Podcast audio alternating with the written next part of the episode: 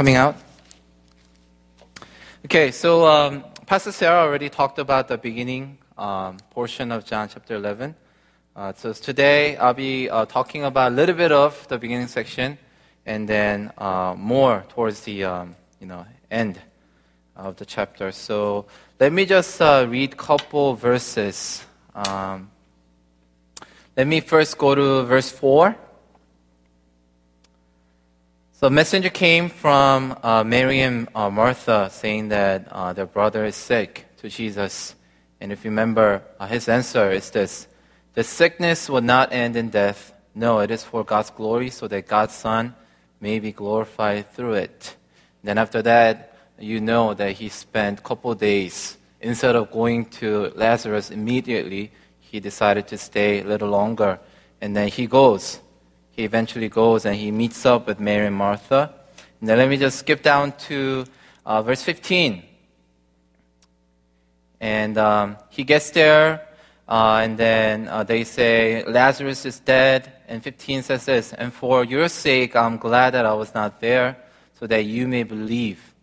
But let us go to him. So just keep going down. Um, let's go to verse 32.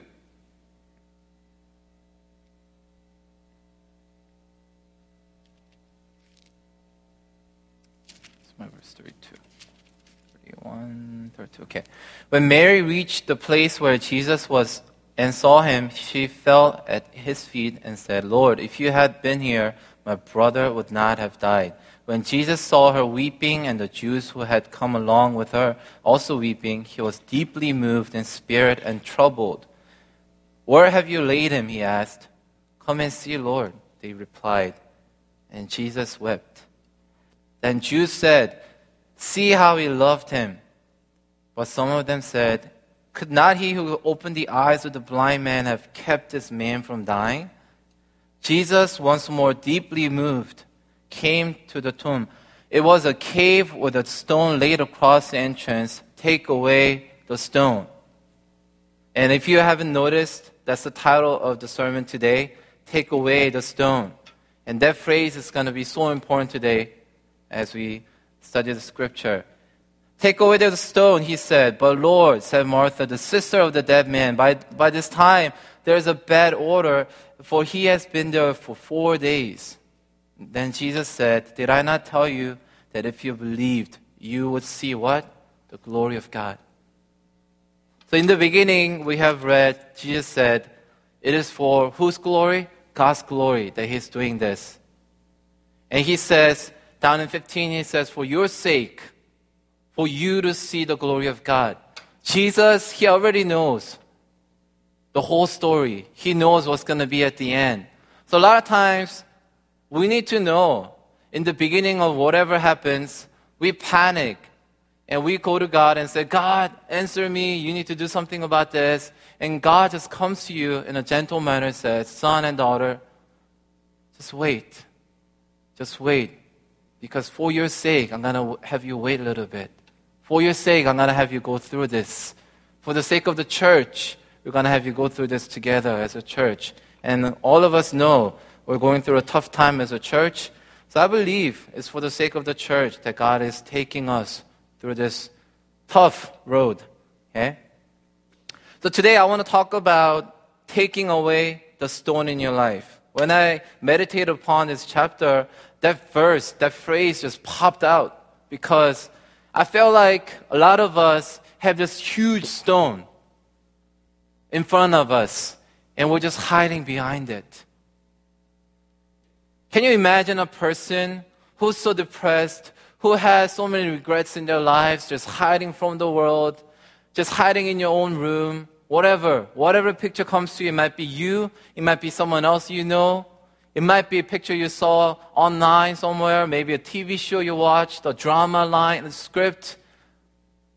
You see a person sitting in a room or crying by herself or by himself, just hiding from something. And I believe that picture defines us Christians a lot of times. I feel like a lot of times we hide in a cave and we're not refusing to come out. And I'll share today that at the end of the story, what does Jesus say? He, with a loud voice, he says to Lazarus, Come out. So today, my prayer for you and me is that we need to go out and meet Jesus Christ outside our own little cave. We like to build a cave and we like to hide in there, right? And a couple of things that we do in there. First of all, regrets. Martha and Mary, they keep on saying, if you had been there, they keep talking about the past. But he wasn't there. So what are you going to do? Let's move on. But we have hard time moving on because why? We like to cling on, not to Jesus Christ. We like to cling on to what? Our past, our history. God, I was this person in the past. How can I serve you? I'm unworthy. And Jesus says, You're worthy. You're my daughter. You're beautiful. You're loved by me. And we keep on going back to the past. We cling onto the past and say, No, I'm going to hide in this cave. I'm not worthy. I'm not worthy. I can't do this. I can't do that. Do you have regrets in your life? Do you have moments when you just sit on your bed or lie on your bed or sit on your desk and think about all these things that happened in the past and you just regret and regret over and over and over. If I had more money, if I had better family, if I had better parents, if I had better kids, if I had a better job, if I had more time. It's like a never ending cycle that we go through, right? And in the past, last year, if you remember, Pastor Jamie talked about at the fasting retreat, what? Hoping for a better past. We do that all the time. We, we just hope to change the past, which is already done away. We can't do anything about it. We can't fix it, but we spend so much of our energy and our time and money and resources to what? Talk about our past. We keep on going back there. And Jesus says, Son and daughter, it's time for you to come to the present and look to the future. I will guide you. So, us, by not being able to break out of our past, we can't move on to the future. You know, uh, where's that banner? Any of you know where that phrase comes from, from the Bible? I'll, I'll, I'll buy you lunch next week if you know. I mean, Maryland campus, they actually have the scripture underneath it. But I'm glad we don't, because I can actually buy you lunch next week. $3.50 in this bad economy. How awesome is that? Where does that phrase come from? Where did Pastor Jamie get that phrase from? Oh, hold on. Raise your hand. Okay, Joseph. Okay. The Bible, okay. Bible has so many books and verses and chapters. Anyone? Exact Bible reference. Yes, David. Chapter 3. Yes. Verse. yes. All right. Come on, let's give him a big round of applause. Wow. I'm sure the elders and pastors all knew, and deacons, right? And Sunday school teachers, I'm sure all of us knew the answer, right? Yes. Let's move on. Yeah, let's not hope for the better past.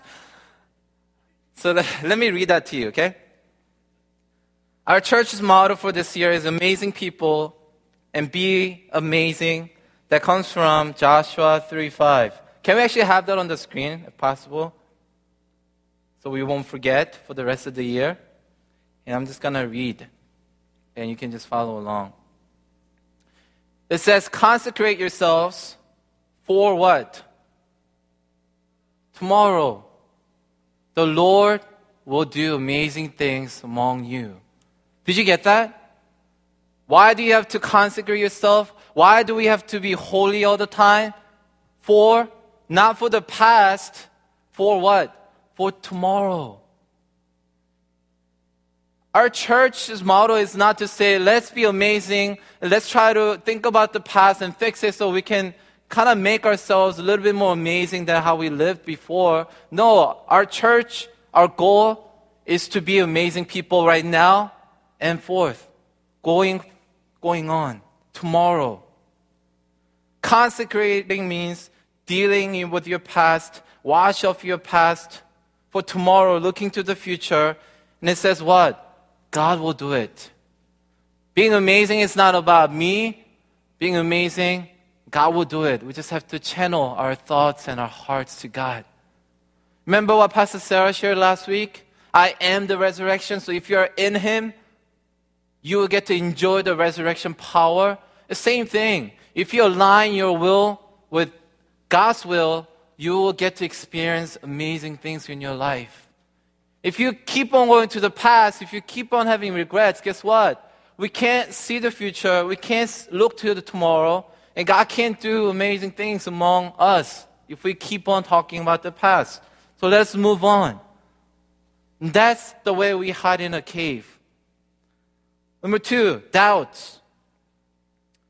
We just read the crowd, the Jews came who came to comfort Martha and Mary. They had this question or doubt about Jesus. How can a man who healed a blind man, how come he wasn't able to keep Lazarus from dying? How come he did this? How come he brought this into my life? Don't we have doubts all the time? Why can't we do why can't he do this for me? Why did he do that to such such people? Why can't he stop North Korea from bombing or shooting the missile? Why, why can't God stop the devil, stop Satan from doing all sorts of stuff? Even for Mary and Martha, the people who knew, people who had personal relationship with Jesus Christ, they had doubts. Why? Because they kept on saying, if you had been here. But what did Jesus say? What did Jesus say in verse 4? He said what? Clearly, the sickness will not end in death. If they really believed in Jesus Christ, they would have would have believed that the brother was not going to end in death. And somehow Jesus was going to turn this thing around and show God's amazing glory in this situation. Let's all go to um, verse 11. Verse 11. After Jesus had said this, he went on to tell them, Our friend Lazarus has fallen asleep, but I'm going there to wake him up. His disciples replied, Lord, if he sleeps, he will get better. Jesus had been speaking of his death, but his disciples thought he meant natural sleep. So that he told them plainly, Lazarus is dead. Now, a lot of times, Jesus comes to our lives and says, Son and daughter, it's time to wake up. And literally, for some of you, it's time to wake up. time to wake up. I mean, we, we like to sleep too much. Even in our walk with God, we like to stay still too much. But a lot of times, just because we're busy serving God doesn't mean, doesn't mean you're awake doesn't mean you're wide awake to the will of God. Do you get that? The picture of a person crawling in her bed and crying doesn't equal to someone who doesn't do anything at church, who's not teaching at all, who's not leading an Oikos meeting. You could be doing that. But if you don't know, know the purpose of why you do the things you do, if you're constantly serving and serving and serving, guess what? You might be still sleeping too. And Jesus comes to you and says, Wake up, son. Wake up, daughter. It's not just people who are not doing anything. There are people like that. But just because we're doing busy work for God doesn't mean we're wide awake for the kingdom of God. Do we get that? And one big problem that we have in our church and in the church is universal church is that we cannot condone the spiritual idleness. We say it's okay when it's not okay to God. When Jesus says it's time to wake up, There us. We go to people and say, It's okay, brother. It's okay, sister. God still loves you. God still wants to encourage you. You need to be healed. You need to be restored. We, we like to say those things, but we don't like to say, son, brother, daughter, sister, you need to wake up. Because God is giving you a challenge in your life. We, li- we don't like to give those messages to people because why? Because we just like to enjoy God's love. Oh, He loves me, loves me. He loves me no matter what, which is true. But is that it? Is that all you want? God to love you? Don't you want a partnership with and have the partnership with God and just walk with Him and do the very things that He wants you to do? Remember the words of Jesus Christ? He says, What? I just see what my Father is doing and I just involve myself in it. Is God just loving people? It's one of those things that He does well. It's His very character, and we should display that character in us. We should practice that. But what about the other things? Bible says what? He's jealous. Do you get jealous if a person leaves church and loves the world more than God? Because God does. God doesn't want to give up his people to anything else. He doesn't want his people worshiping other idols, other gods, but him. So, do we care? That's the question. We allow people to go into a deeper, deeper sleep. So, God is calling our church today to wake up, to stop hiding in our own little caves, thinking it's okay, having regrets, saying, I'm hurt from church. So what? Go to God. God will restore you. You just being there, will God heal you? Yes. And what, what after that? What are you going to do after that?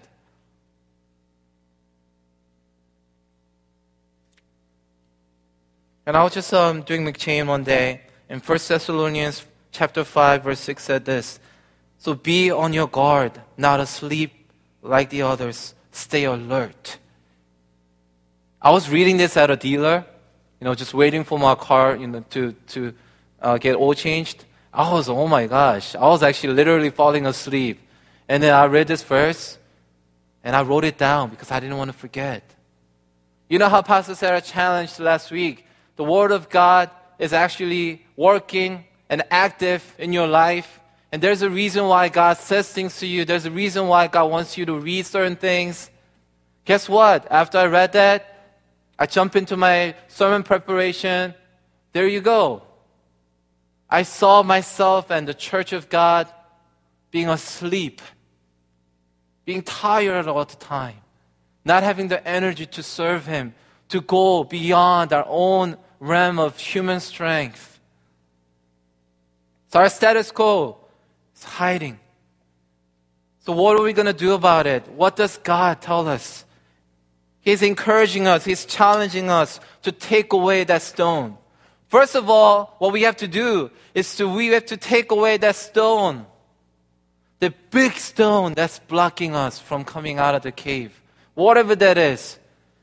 It might be you, it might be your family, it might be your work, it might be your studies, it might be your own ego, it might be your own human uh, passion for certain things. It, it might be even the dream that God gave you that might be stopping you from obeying God. We're so arrogant. We say, God told me to do this. Guess what? God may sometimes take you aside and says, son, it's time for you to go this route this time. It's time for, it's okay to take detours. We're so eager. We don't want to obey God. We rely upon the message He gave me 20, 30 years ago, and we're not listening to God today. Because today He might be saying, Son, it's time to do this, time to do that. So, what's stopping you from coming out of your little cave or even a big cave? Or are you taking other people into the cave with you? Just because you don't want to be awake, just because you don't want to be passionate for God? Are you taking people with you? Saying it's okay, it's normal to be like that? If you're doing that, I don't think God will be very happy. In fact, He'll be very upset. Very upset. And one thing we have to know what is His motivation? Again and again, in verse 35 and 38, what was the motivation? The love. Love of God. He was deeply moved by love. Do you understand? Deeply moved by love. Jesus Christ was crying. He wept for these people. He wept for Lazarus. He wept for the sisters of Lazarus. He felt for them. Today, God is challenging us because He loves us so much. He wants to push you a little bit because He loves you. He knows it's good for you, good for me, good for all of us. His motive is always His endless love for us. It's because He loves us. We talked about it, we sang about it, we pray about it, but do you really know that He disciplines people that He loves? That's what Bible says, right? If I don't discipline my kids, that means I don't love them. If I never yell at them, if I never sit them down and talk to them in person as a father to a child, I don't love them. That's it. If I truly love people, if I truly love the people that I serve in Timothy, if I truly love my Sunday school teachers, if I truly love my worship team, sometimes, even though it might hurt their feelings, I might have to say things and challenge. And I'm not good at that. Because of my own ego, because of my personality, my personal preference. But God's challenging us to do that. And He does that Himself. At times, He'll embrace you. He'll say, Come into my arms. I'll embrace you. Son, daughter, I know you're having a tough time. Let me embrace you. Let me heal you. But at times, He'll come along and say, as a coach, come on, let's go. It's time to move on. So take away the stone in your life. So why? So you can come out. So what are you hiding behind? What is that one thing or two things or many things that you're hiding behind? What is the stone that you need to roll away in order for you to experience the life again? Notice how I said life? The life in a cave is as good as dead. You're dead. I'm dead inside the cave. In order for us to experience the full life that God promises to us, we need to come out. You know how Jesus promises that you will see the glory of God being displayed in front of your eyes? Guess what? If we're hiding in the cave, we're never going to see the glory of God. Can God perform that miracle for us to see it? Yes. But He wants us to come out, and at that point, He will say, Here, son, let me show you the glory of God that's been waiting for you. So why not? The light is at the end of the tunnel. Let's just run. Keep going. It's tough, but let's, let's keep going. Jesus shouted with a loud voice. Verse 43 says this. After he prayed, verse 42, I knew that you always hear me, but I said this for the benefit of the people standing here that they may believe that you sent me. When he had said this, Jesus called in a loud voice, Lazarus, come out. Come out. There are times when he comes alongside of you and just calls you with a gentle voice. He whispers to you. But at times, he comes to you with a loud voice and says, Son, daughter, it's time to come out. There's no time to waste. He was assertive. He commanded him to come out. But it takes courage on our part. See, God can perform a lot of miracles in our lives, but if we're not willing to come out, that willingness is so important in our faith. Because if we're not willing to put our faith in God, I don't want to say God is limited, but things He can do in your life is very limited by you and me. We are limiting God. We are limiting His power. But did you know, even yesterday when we had the uh, missions training, I kept on repeating and repeating that God has already given us the power. God has already given us the abilities and whatever we need to carry on His work. So when we're hiding in the cave, we feel like we're powerless. We feel like we can't do anything. But the matter of the fact is you already have the power. You already have the power to move the stone. You already have the power and the will to come out. You just have to acknowledge it and act upon it. It's not when you come out, God all of a sudden gives you the superpower to live a different life. You already have it at the moment we accepted Christ. God has given you this power and the gift freely. He knows what you're capable of. That's why He's saying with a loud voice, Come out. Because, son, that's, you don't belong there.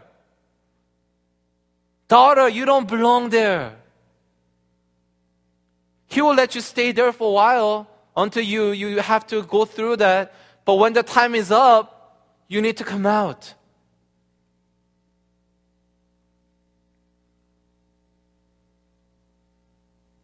So we're not hiding in the cave because we have not experienced God's miracles in our lives. We're not doubting because we don't know what the Word of God says. We know what the Word of God says.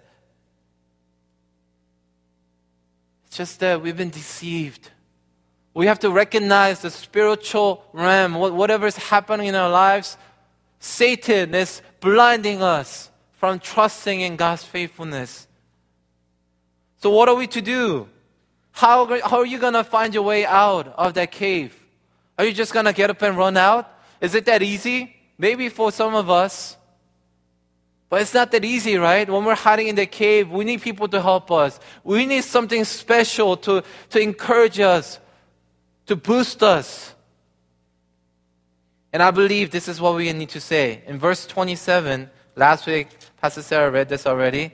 It says this When Jesus asked, I am the resurrection and the life. He who believes in me will live even though he dies, and whoever lives and believes in me will never die. Do you believe this? When he asked that, our answer that we need to keep on repeating to ourselves is what? Yes, I believe.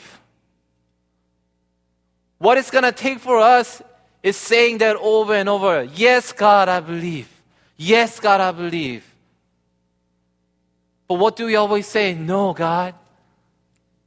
I have this in my life. No, God, you don't understand.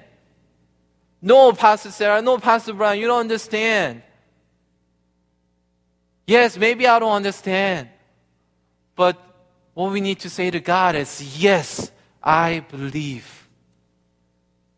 Once you declare that in your life, guess what? Strength will come from God and it will just rise from within. The willingness will start to rise and you'll start to hope in God.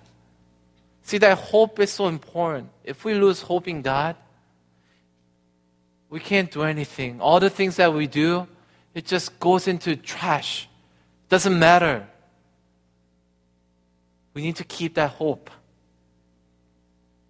Remember what David said to himself in his own cave as he was hiding from Saul? Did he have a hard time? Yes.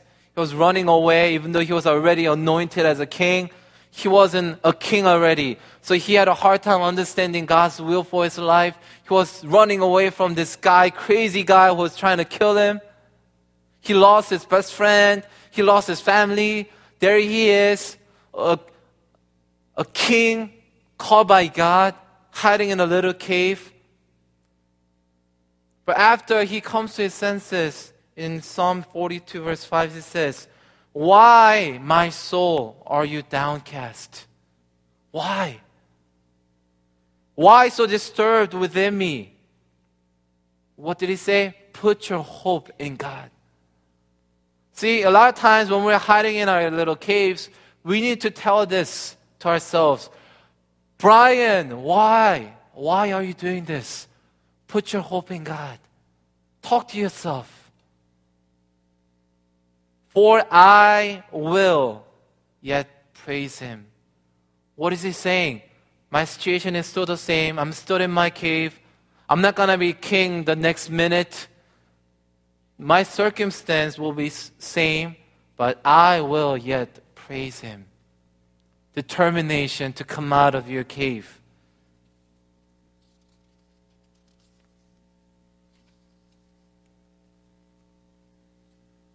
And remembering the word of the word of our Jesus Christ, he already said the sickness will not result in death.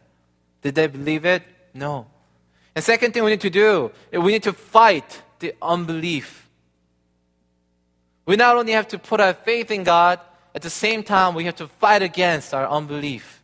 In verse 39 to 40, take away the stone, he said, but Lord, but Lord. That's what we say all the time. But God, I can't do that right now. Don't you know I'm busy? Don't you know I have three kids? Don't you know I have two little babies? I can't do that right now. Just wait until I get older. Just wait until I finish my career. Whatever. God, why are you calling me now? Don't you know whatever's going on in my life? Verse 40, he said this Did I not tell you? Jesus comes to us and says this to us Did I not tell you? Didn't I tell you before? Didn't we talk about this at church all throughout your Sunday school years? How many of church services did you attend already? How many of church years do we have in our system? Didn't God already tell you? Didn't God already tell us that He was gonna come through for us? So we have to fight it. And one thing I thought it was very important and interesting was verse 41. It says this after he says, did, not, did I not tell you that if you believed, you would see the glory of God? So they took away the stone. Don't you think that's interesting? How people there who came to comfort Martha and Mary, they were the ones who moved the stone for Lazarus to come out. A lot of times, because God knows that we can't survive on our own, He gave us, gifted us in a way, people in our lives. So when we don't have the strength, when we don't come to our senses, there will be people in your life who will come and they will move the stone for you. Do you get that? There are times we just don't have the strength or will to move the stone and come out. A lot of times we just don't have it. For that reason, people around us, the leaders at church, pastors and teachers and brothers and sisters that we have around us, they will come along, not only pray for you, and as they pray for you, they're removing that stone so you can come out. That's a beautiful picture that God gave us. That's the community that God called us to be. To remove one another's stone so that person can be restored. That person can come out and do the very things and live the way that God called him or her to live. And he says this after they removed the stone, Jesus, um, um, he, called him in a loud voice, Lazarus, come out. The dead man came out, his hands and feet wrapped with strips of linen and a cloth around his face. Jesus said to them, Take off the grave clothes and let him go. Two things. Two things. The purpose of all this is for him to have a new life. A lot of times, we are made new, but we don't fully understand that. So we keep on having this old clothes on us. And Jesus is t- saying, take those off. I already gave you a new life. Stop putting on the old self on you. Take it off.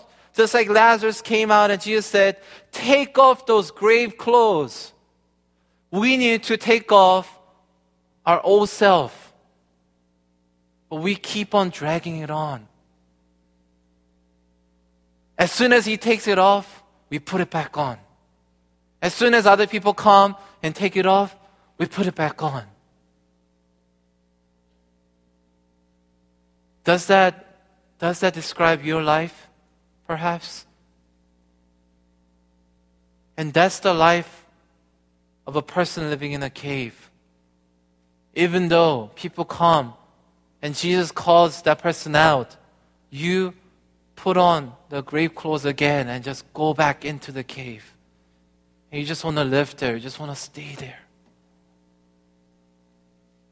Did you know through all these things, in verse 45 it says, Therefore many of the Jews who had come to visit Mary and had seen what Jesus did, they put their faith in him. So what is the purpose of this whole book? Remember John chapter 21, uh, 20 verse 31? Remember the purpose of this book? So that they may believe that Jesus is sent by God. That Jesus is the Messiah, true Son of God. And then the second part of the verse says this, that by believing Him, you may have life. So today, God wants us to come out of our cave and have life. Just like He said, letting go. What does it imply? A new life, a new beginning, the things that God wants him to do. New purpose in life.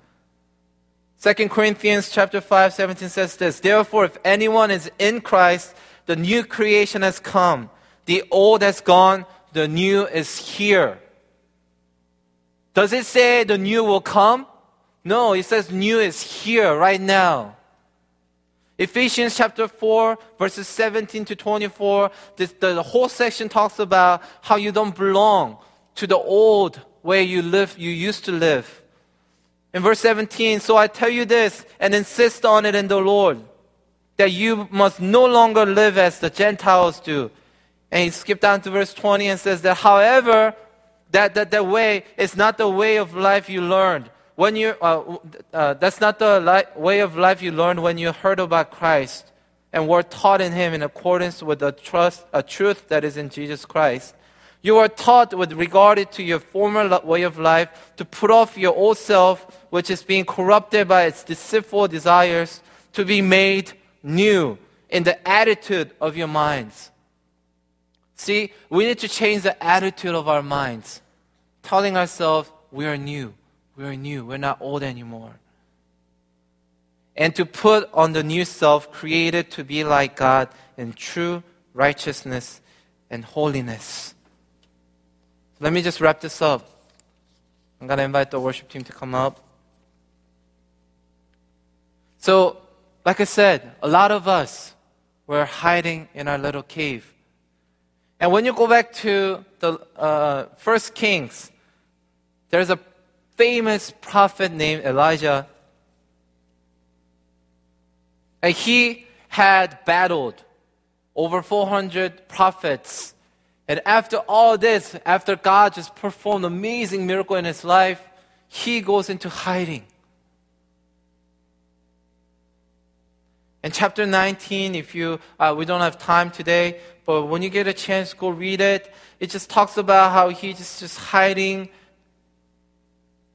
and, the, and Jezebel, which was the uh, wife of the king at the time, and he was going against him. In verse 3 of chapter 19 says, he was afraid. Come on, after fighting 400 some prof- false prophets and killing all of them, you're going to be afraid of this one woman?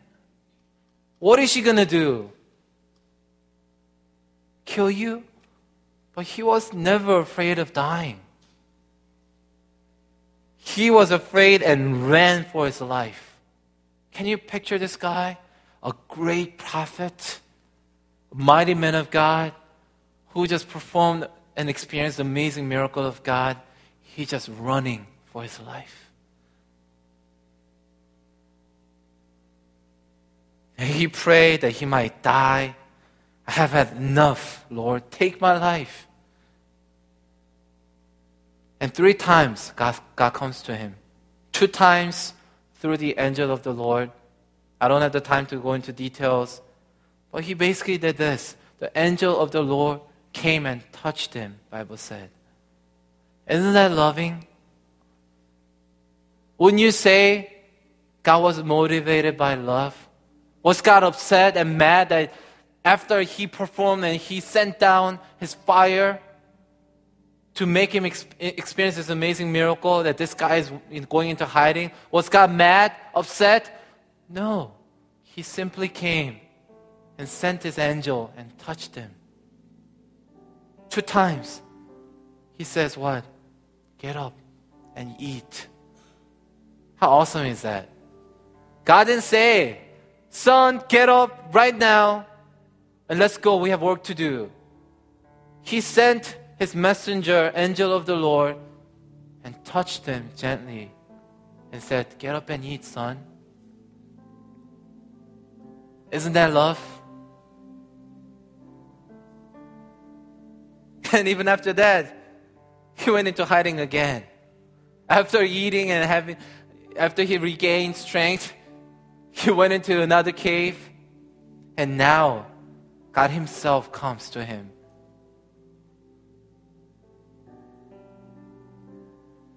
The word of the Lord came to him. It's not the angel of the Lord anymore. Lord Himself starts to speak to him. What are you doing here, Elijah? Implying you don't belong here. What are you doing here? He replied, I have been very zealous for the Lord God Almighty. The Israelites have rejected your covenant, torn down your altars, and put your prophets to death with the sword.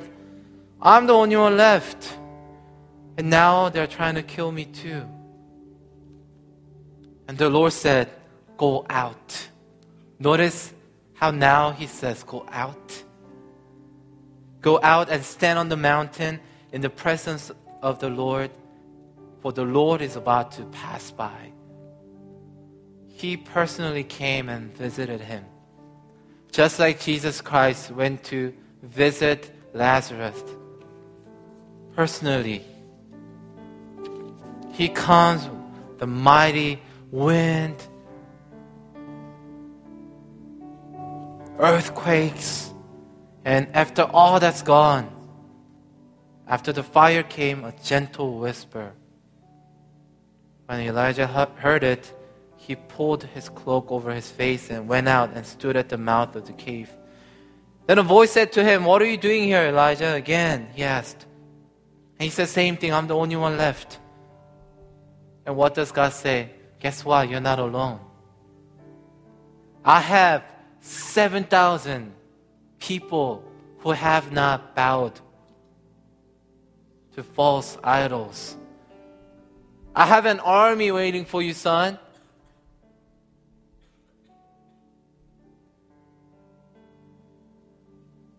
Isn't that awesome? A lot of times when we hide in our caves, we just feel like we're on our own. But God comes along and says, Son, get up and eat. Regain your strength. You need it. And then He gently encourages you and He reminds you that you have people around you. So look around. Look around the church. You're not on your own. Doesn't matter how young you are, doesn't matter how old you are. We have young people in this room, we have some older people in this room. We have kids, we have children, we have parents, we have maybe grand, do, we, have grandparents? But God has called us as a church. And whenever you personally are going through hardships and you just want to hide it in your cave, God will come and remind you again and again, son and daughter, you have the church on your back. They're praying for you, they're supporting you. Let's all stand.